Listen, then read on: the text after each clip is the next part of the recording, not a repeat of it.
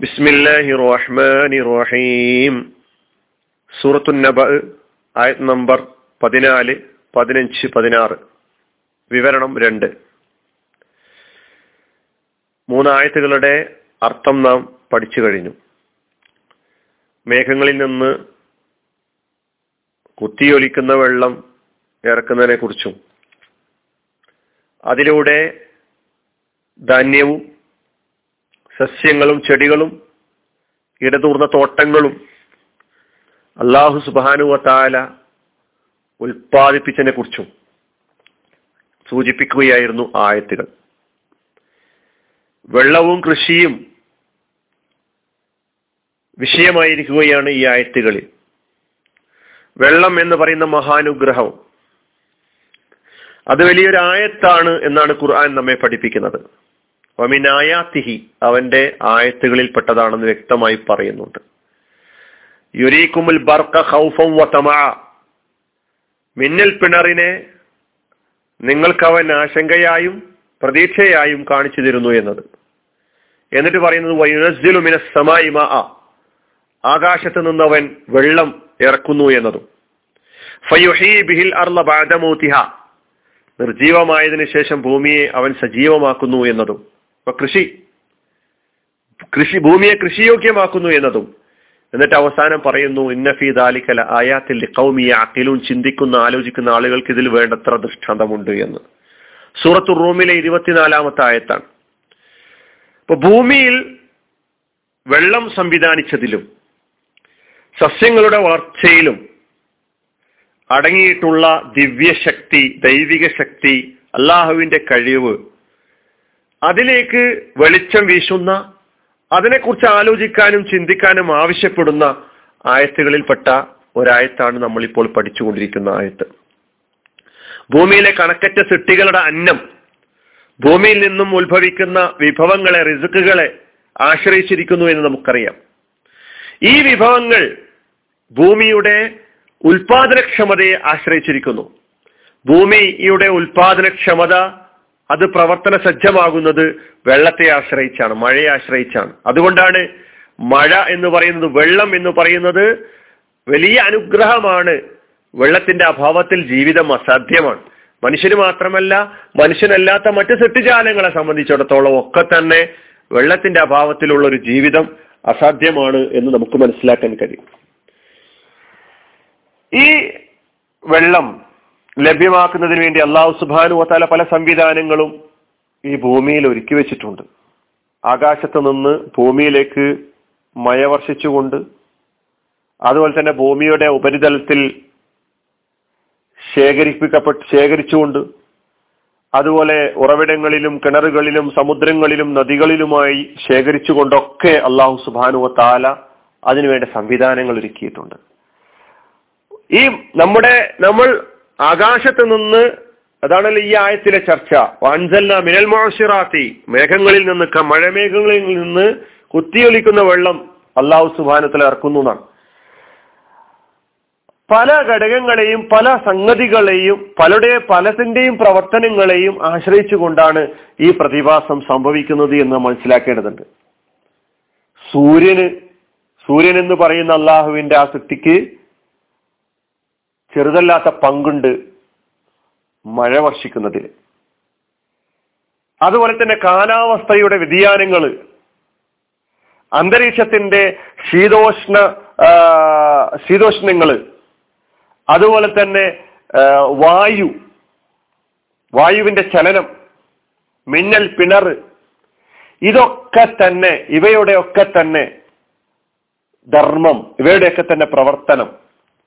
മഴയുടെ സംവിധാനത്തിൽ നമുക്ക് കാണാൻ കഴിയും.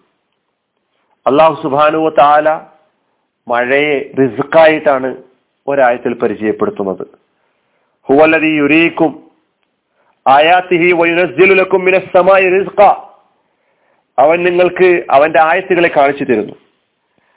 ആകാശത്ത് നിന്ന് അവൻ നിങ്ങൾക്കായിട്ട് റിസ്ക് വർഷിപ്പിക്കുകയും ചെയ്തിരിക്കുന്നു. മഴയെ റിസ്ക്കായി പരിചയപ്പെടുത്തിയിട്ടുണ്ട്. ഈ ലോകത്ത് മനുഷ്യനും മറ്റ് ജീവജാലങ്ങൾക്കും എന്തെല്ലാം വിഭവങ്ങൾ ലഭിക്കുന്നുണ്ടോ ആ വിഭവങ്ങളൊക്കെ തന്നെ നമ്മുടെ അന്തിമ വിശകലനത്തിൽ നാം ചിന്തിച്ചാൽ അവയൊക്കെ തന്നെ മഴയെ വെള്ളത്തെ ആശ്രയിച്ചിരിക്കുന്നു എന്ന് പറയാതെ തന്നെ നമുക്കെല്ലാം മനസ്സിലാക്കുന്ന കാര്യമാണ്. അതുകൊണ്ടാണ് അള്ളാഹു സുബാനു തല നമ്മളോട് ചോദിക്കുന്നത് ഈ വെള്ളം നിങ്ങൾക്ക് സംവിധാനിച്ചു തന്നത് ആരാ? സൂറത്തുൽ അറുപത്തി അറുപത്തിമൂന്നാമത്തെ ആയത്ത് മുതൽ എഴുപത് വരെയുള്ള ആയത്തുകൾ. ഈ കാര്യങ്ങളാണ് നമ്മളോട് ചോദിച്ചു അഫർ തെഹറുസൂൻ. നിങ്ങൾ വിതക്കുന്ന വിത്തിനെ കുറിച്ച് നിങ്ങൾ ചിന്തിച്ചിട്ടുണ്ടോ? ആകെ നിങ്ങൾ ചെയ്യുന്ന പണി എന്താണ്? വിത്തിടുന്നു ഭൂമിയിൽ അല്ലേ? നമ്മുടെ ഈ മൂന്നായത്തുകളിൽ വെള്ളവും ഉണ്ട് കൃഷിയും ഉണ്ട് മാ തഹറുസൂൻ നിങ്ങളാണോ അതിനെ മുളപ്പിക്കുന്നത് അതോ നാമോ? ലൗ ഫലൽതും തഫക്കഹൂൻ. നമ്മൾ ഉദ്ദേശിച്ചിരുന്നുവെങ്കിൽ ആ വിത്തിനെ മുള മുളപ്പിക്കാതെ ഉണങ്ങിയ തുരുമ്പിയ സംഗതിയാക്കി മാറ്റാൻ കഴിയുമായിരുന്നു. അങ്ങനെ നിങ്ങൾ വിലപിക്കുന്ന അവസ്ഥയിൽ ആവുകയും ചെയ്യുമായിരുന്നു. ഇന്നാല മുഹറമൂൻ ബല്ലഹനു മെഹറൂമൂൻ. ഞങ്ങൾ കടബാധിതരായിരിക്കുന്നു. ഞങ്ങൾ ഉപജീവന ഉപജീവന മാർഗം തടയപ്പെട്ടവരായിരിക്കുന്നു എന്നൊക്കെ പറഞ്ഞുകൊണ്ട് നിങ്ങൾ വിലപിക്കുന്ന അവസ്ഥയിലാകുമായിരുന്നു. കൃഷിയാണ്. ആദ്യം തന്നെ ഈ സുഹൃത്തുൽ വാക്യയിലെ അറുപത്തിമൂന്നാമത്തെ ആയത്ത് മുതൽ തുടങ്ങുമ്പോൾ പറയുന്നത്. കൃഷിക്ക് ഉപയോഗിക്കുന്ന ഭൂമി നിങ്ങൾ ഉണ്ടാക്കിയതല്ല നിങ്ങൾ എന്താ ചെയ്യുന്നത്? വിത്തിടുന്നു അല്ലേ? പക്ഷെ ആ വിത്തിന് വളർന്നു വലുതാനാകാനുള്ള യോഗ്യത നൽകിയത് ആരാണ് നിങ്ങൾ കൃഷി നടത്തിയിട്ടുള്ള കൃഷിയിടത്തിന് സസ്യോൽപാദനത്തിനുള്ള യോഗ്യത നൽകിയത് ആരാണ് എന്ന് വേണ്ട ഓരോ വിത്തിനും അത് ഏത് ചെടിയുടേതാണോ ആ ചെടിയെ തന്നെ മുളപ്പിക്കാനുള്ള കഴിവേകിയത് ആരാണ് അഫറൈത്തുമുൽ മാ അല്ലതി തഷ്റബുൽ പിന്നത്തെ ചോദ്യം വെള്ളത്തെ കുറിച്ചാണ് നിങ്ങൾ ചിന്തിച്ചിട്ടുണ്ടോ? നിങ്ങൾ കുടിച്ചുകൊണ്ടിരിക്കുന്ന വെള്ളം മിനൽ മുൻസിലുൻ. കാർമുകളിൽ നിന്ന് നിങ്ങളാണോ അതിനെ ഇറക്കുന്നത് അതോ നാമോ?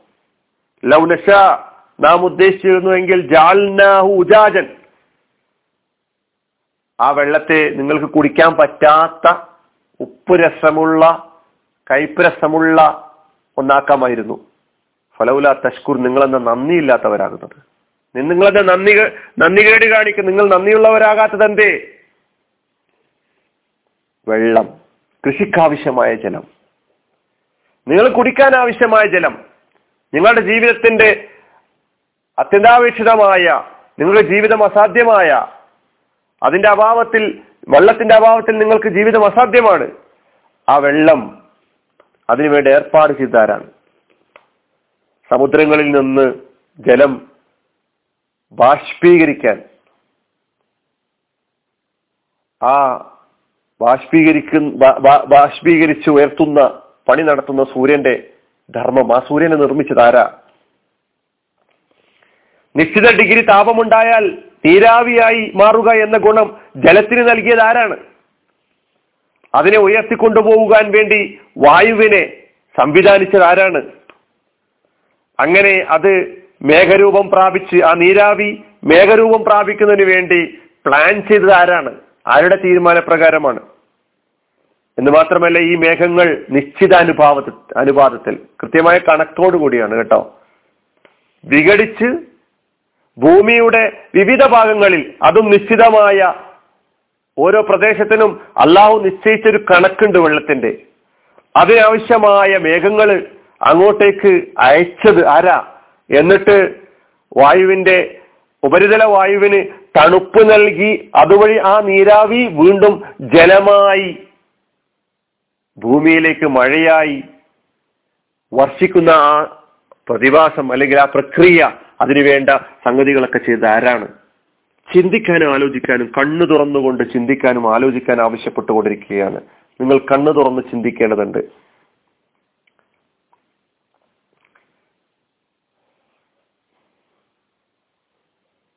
നിങ്ങൾക്ക് എങ്ങനെ ഈ ലോകത്ത് അഹങ്കാരിയായി ധിക്കാരിയായി ഞാനാണ് പരമാധികാരി എന്ന നിലയ്ക്ക് ഞാനാണ് എല്ലാത്തിന്റെയും ഉടമ എന്ന നിലയ്ക്ക് ജീവിക്കാൻ കഴിയും? താന്തോന്നിയാകാൻ നിങ്ങൾക്ക് എങ്ങനെ കഴിയും? നിങ്ങൾ ഈ സംവിധാനങ്ങളെയൊക്കെ തന്നെ കൃത്യമായി സംവിധാനിച്ചിട്ടുള്ള ആ നാഥന് വഴിപ്പെടാൻ. ഈ പ്രതിഭാസങ്ങളുടെ ഈ പ്രതിഭാസങ്ങളെക്കുറിച്ചുള്ള ചിന്തയും ആലോചനയും നിങ്ങളെ സഹായിക്കുന്നില്ലേ? സഹായിക്കേണ്ടതല്ലേ? ആലോചിക്കാനും ചിന്തിക്കാനും ആവശ്യപ്പെട്ടുകൊണ്ടേയിരിക്കുകയാണ്.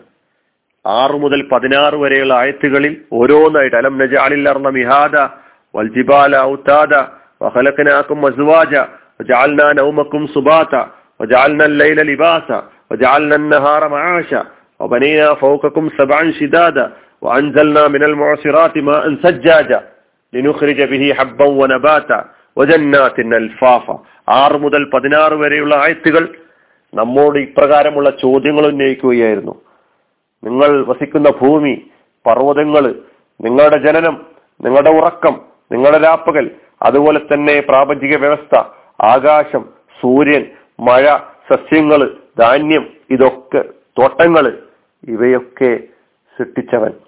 അവൻ നിങ്ങളെ വെറുതെ സൃഷ്ടിച്ചു. ഇവയൊക്കെ സൃഷ്ടിച്ചവൻ. അതിനെ സംവിധാനിച്ചവൻ. അവൻ ഏകനാണ്. ആ ശക്തിക്ക് നിങ്ങൾ വഴിപ്പെടണം. അവൻ നിങ്ങളെ പടച്ചിട്ടുള്ളത് വെറുതെയല്ല. അപ്പൊ ഹസിബത്തും മന്നമ ഹലക്കനാക്കും ആബസ നിങ്ങളെ വെറുതെ അങ്ങ് സൃഷ്ടിച്ചു വിടുകയായിരുന്നില്ല. നിങ്ങൾക്ക് ജീവിക്കാൻ ആവശ്യമായ സംവിധാനങ്ങൾ ഒരുക്കി തന്നു. ആ സംവിധാനങ്ങൾ ഒരുക്കി തന്ന ദൈവത്തിന് നിങ്ങൾക്ക് വിധേയപ്പെടാൻ കഴിയേണ്ടതുണ്ട്. നിങ്ങൾ ഇവയെക്കുറിച്ച് ചിന്തിച്ചു കഴിഞ്ഞാൽ നിങ്ങൾക്ക് മനസ്സിലാക്കാൻ കഴിയും ഇവയൊന്നും വെറുതെ ഉണ്ടായതല്ല യാദൃച്ഛികമായി ഉണ്ടായതല്ല ഒരു ശക്തിയുടെയും പിൻബലമില്ലാതെ ഉണ്ടായതല്ല. മഹാശക്തിയുടെ പിൻബലത്തോടുകൂടി ആ മഹാശക്തി അള്ളാഹു അവനെ നിങ്ങൾക്ക് തിരിച്ചറിയാൻ കഴിയണം. അവൻ യുക്തിമാനാണ്. അവൻ സ്വദേശപരമാണ് ഇത് സൃഷ്ടിച്ചിട്ടുള്ളത്. അവൻ ഉദ്ദേശപൂർവം ലക്ഷ്യപൂർവമാണ് സൃഷ്ടിച്ചിട്ടുള്ളത് എന്ന് തിരിച്ചറിഞ്ഞുകൊണ്ട് ജീവിതത്തെ പരമമായ ദൈവത്തിന്റെ ലക്ഷ്യത്തിന് വേണ്ടി ദൈവത്തിന് വിധേയപ്പെട്ടുകൊണ്ട് ജീവിക്കാൻ സഹായിക്കുന്ന സ്വഭാവത്തിൽ മുന്നോട്ട് കൊണ്ടുപോകാൻ ഈ ആയത്തുകളെ കുറിച്ചുള്ള പഠനം നമ്മെ സഹായിക്കേണ്ടതുണ്ട്. വാഹൃദാവാൻ അലഹമുല്ലാ റബുലാലമീൻ അസ്സാം വലൈക്കും